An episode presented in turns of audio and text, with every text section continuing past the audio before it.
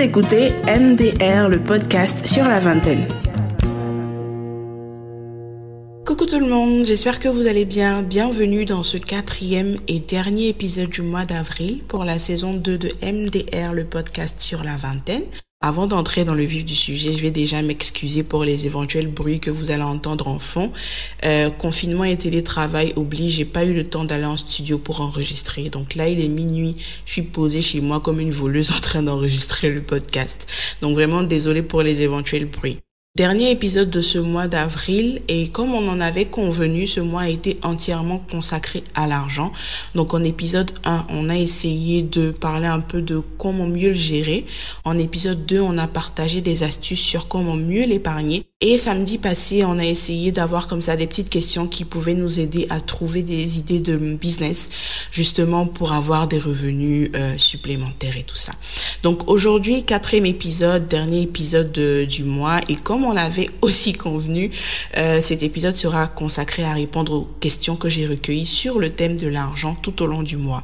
Donc je n'en ai que 4, je pensais que j'en aurais plus, mais on va dire qu'il faut encore nous laisser le temps de nous roder à la chose. Alors, 4 questions, et avant de répondre à ces questions, je tiens à vous dire que franchement, j'ai trouvé la plupart des réponses en ligne. Donc, l'un des objectifs du podcast, en tout cas à mon niveau, c'est de vous rendre l'information plus accessible et plus digeste aussi. Mais n'hésitez surtout pas à ouvrir Google et à taper des mots-clés pour avoir les réponses à vos questions. C'est vraiment ce que j'ai fait pour pouvoir aujourd'hui vous apporter des éléments de réponse et tout ça. La première question, c'était « Faut-il impérativement trouver un objectif avant d'épargner ?» Donc cette question-là, je l'ai eue après avoir posté l'épisode 2. Pourquoi ? Parce qu'en fait, j'avais dit dans l'épisode que c'était beaucoup plus facile d'épargner quand on avait un objectif. C'est un conseil qu'une amie à moi m'a donné et que je trouve très judicieux et que j'ai tenu à partager avec vous. Maintenant, est-ce que ça veut dire que si on n'a pas d'objectif, on ne doit pas épargner ? Je vous réponds non. Si vous n'avez pas d'objectif, épargnez quand même. Tout ce que je voulais vous faire comprendre, c'est que ça vous imposerait une certaine discipline d'en avoir un et que ça vous rendrait la tâche plus facile parce que quand il y aurait d'éventuelles tentations autour de vous, vous allez pouvoir vous dire non, je ne vais pas succomber à cette tentation-là parce que cet argent est destiné par exemple à me permettre d'avoir un capital pour investir dans tel projet ou bien est destiné à m'offrir mon premier voyage ou bien est destiné à m'offrir ma première voiture. Donc le fait d'avoir un objectif va vous permettre de résister plus facilement à la tentation. Mais si vous n'en avez pas, épargnez quand même. Je vais vous donner mon exemple. J'ai 2 comptes épargne. Le premier, en fait, il est entièrement consacré au podcast. Donc, je vais mettre l'argent qui va me servir à payer les frais pour le studio, la post-prod, les éventuels événements que j'ai organisés par rapport au podcast et tout ça. Le deuxième compte épargne n'a pas d'objectif. Je mets de l'argent là-bas chaque mois, mais je ne sais pas encore à quoi il va me servir.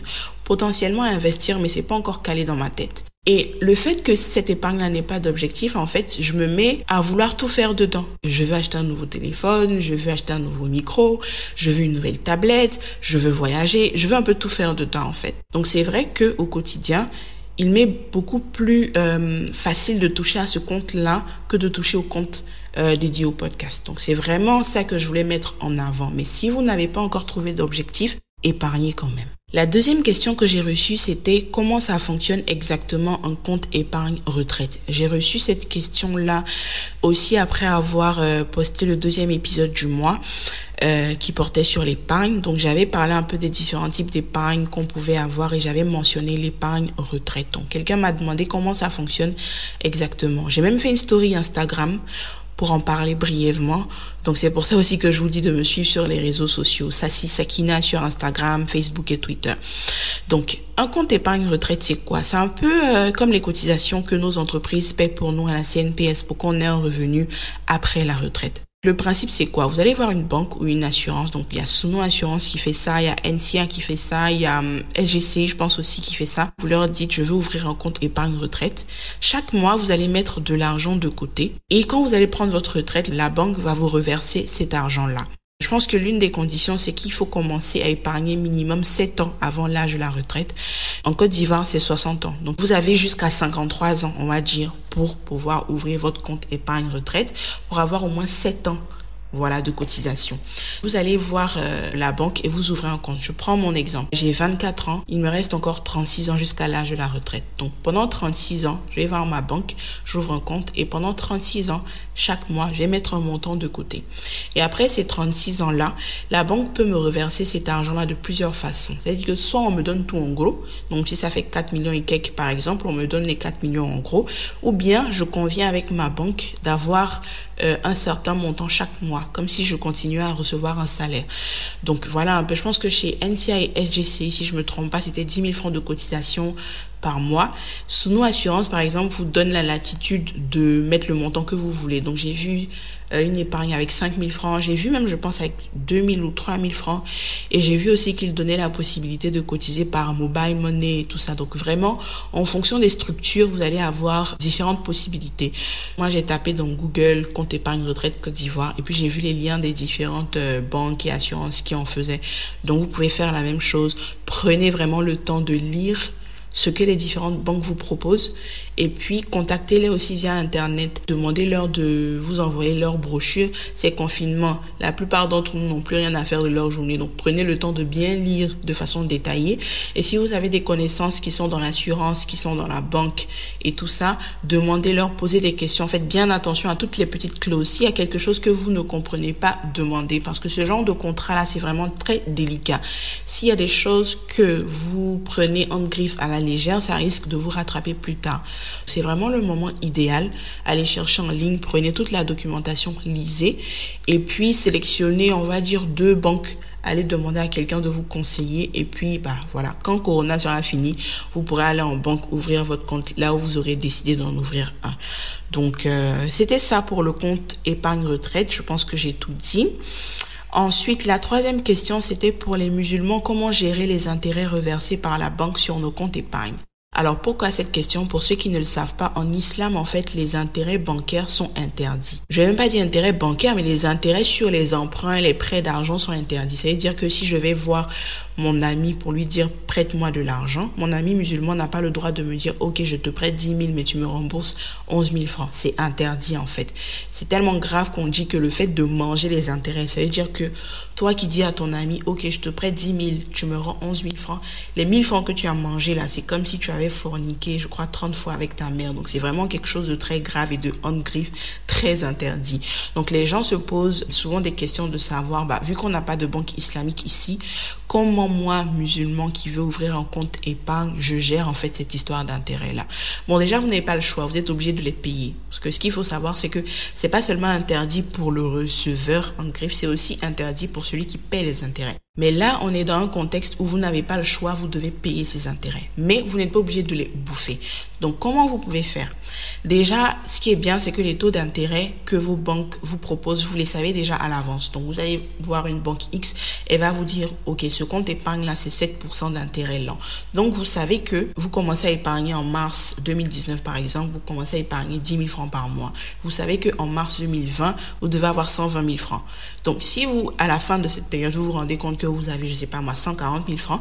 Donc, les 20 000 francs qui sont dessus en plus, ce sont les intérêts. Vous les retirez et puis vous en faites une aumône. De ce que je sais en tout cas, vous n'allez pas avoir de mérite pour cette aumône-là, parce que l'argent, de toutes les façons, vous était interdit.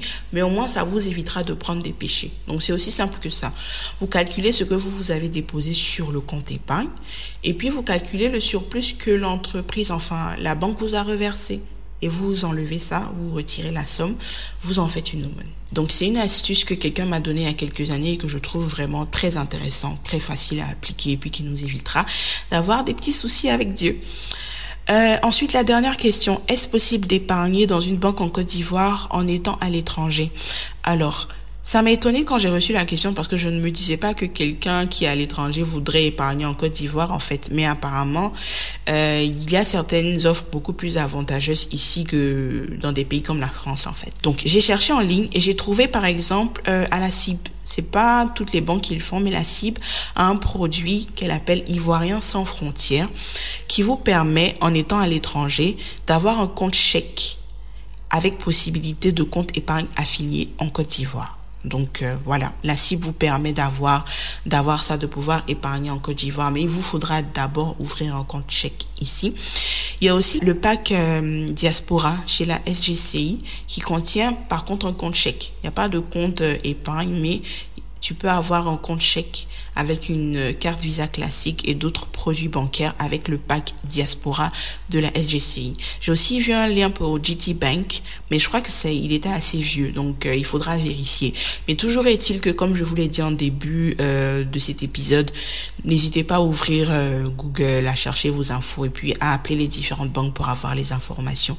J'espère en tout cas que le résumé que je vous ai fait là vous sera utile. Et je vais vous reparler avant de terminer ce podcast de la plateforme jecompare.ci.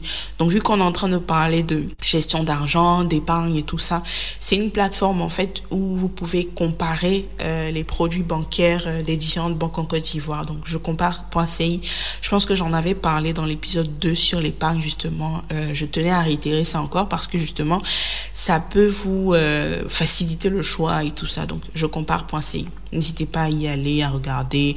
Et puis, vous pouvez prendre rendez-vous en ligne directement avec un conseiller client de la banque que vous aurez choisi.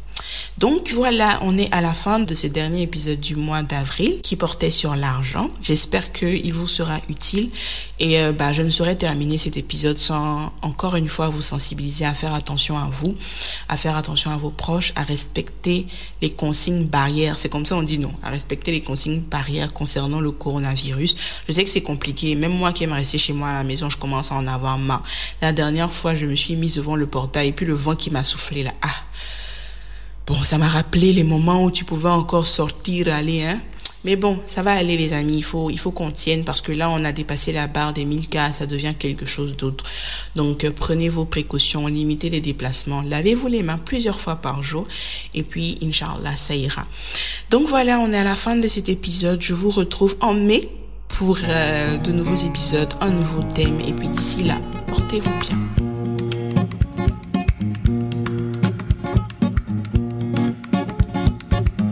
Vous écoutiez MDR, le podcast sur la vingtaine.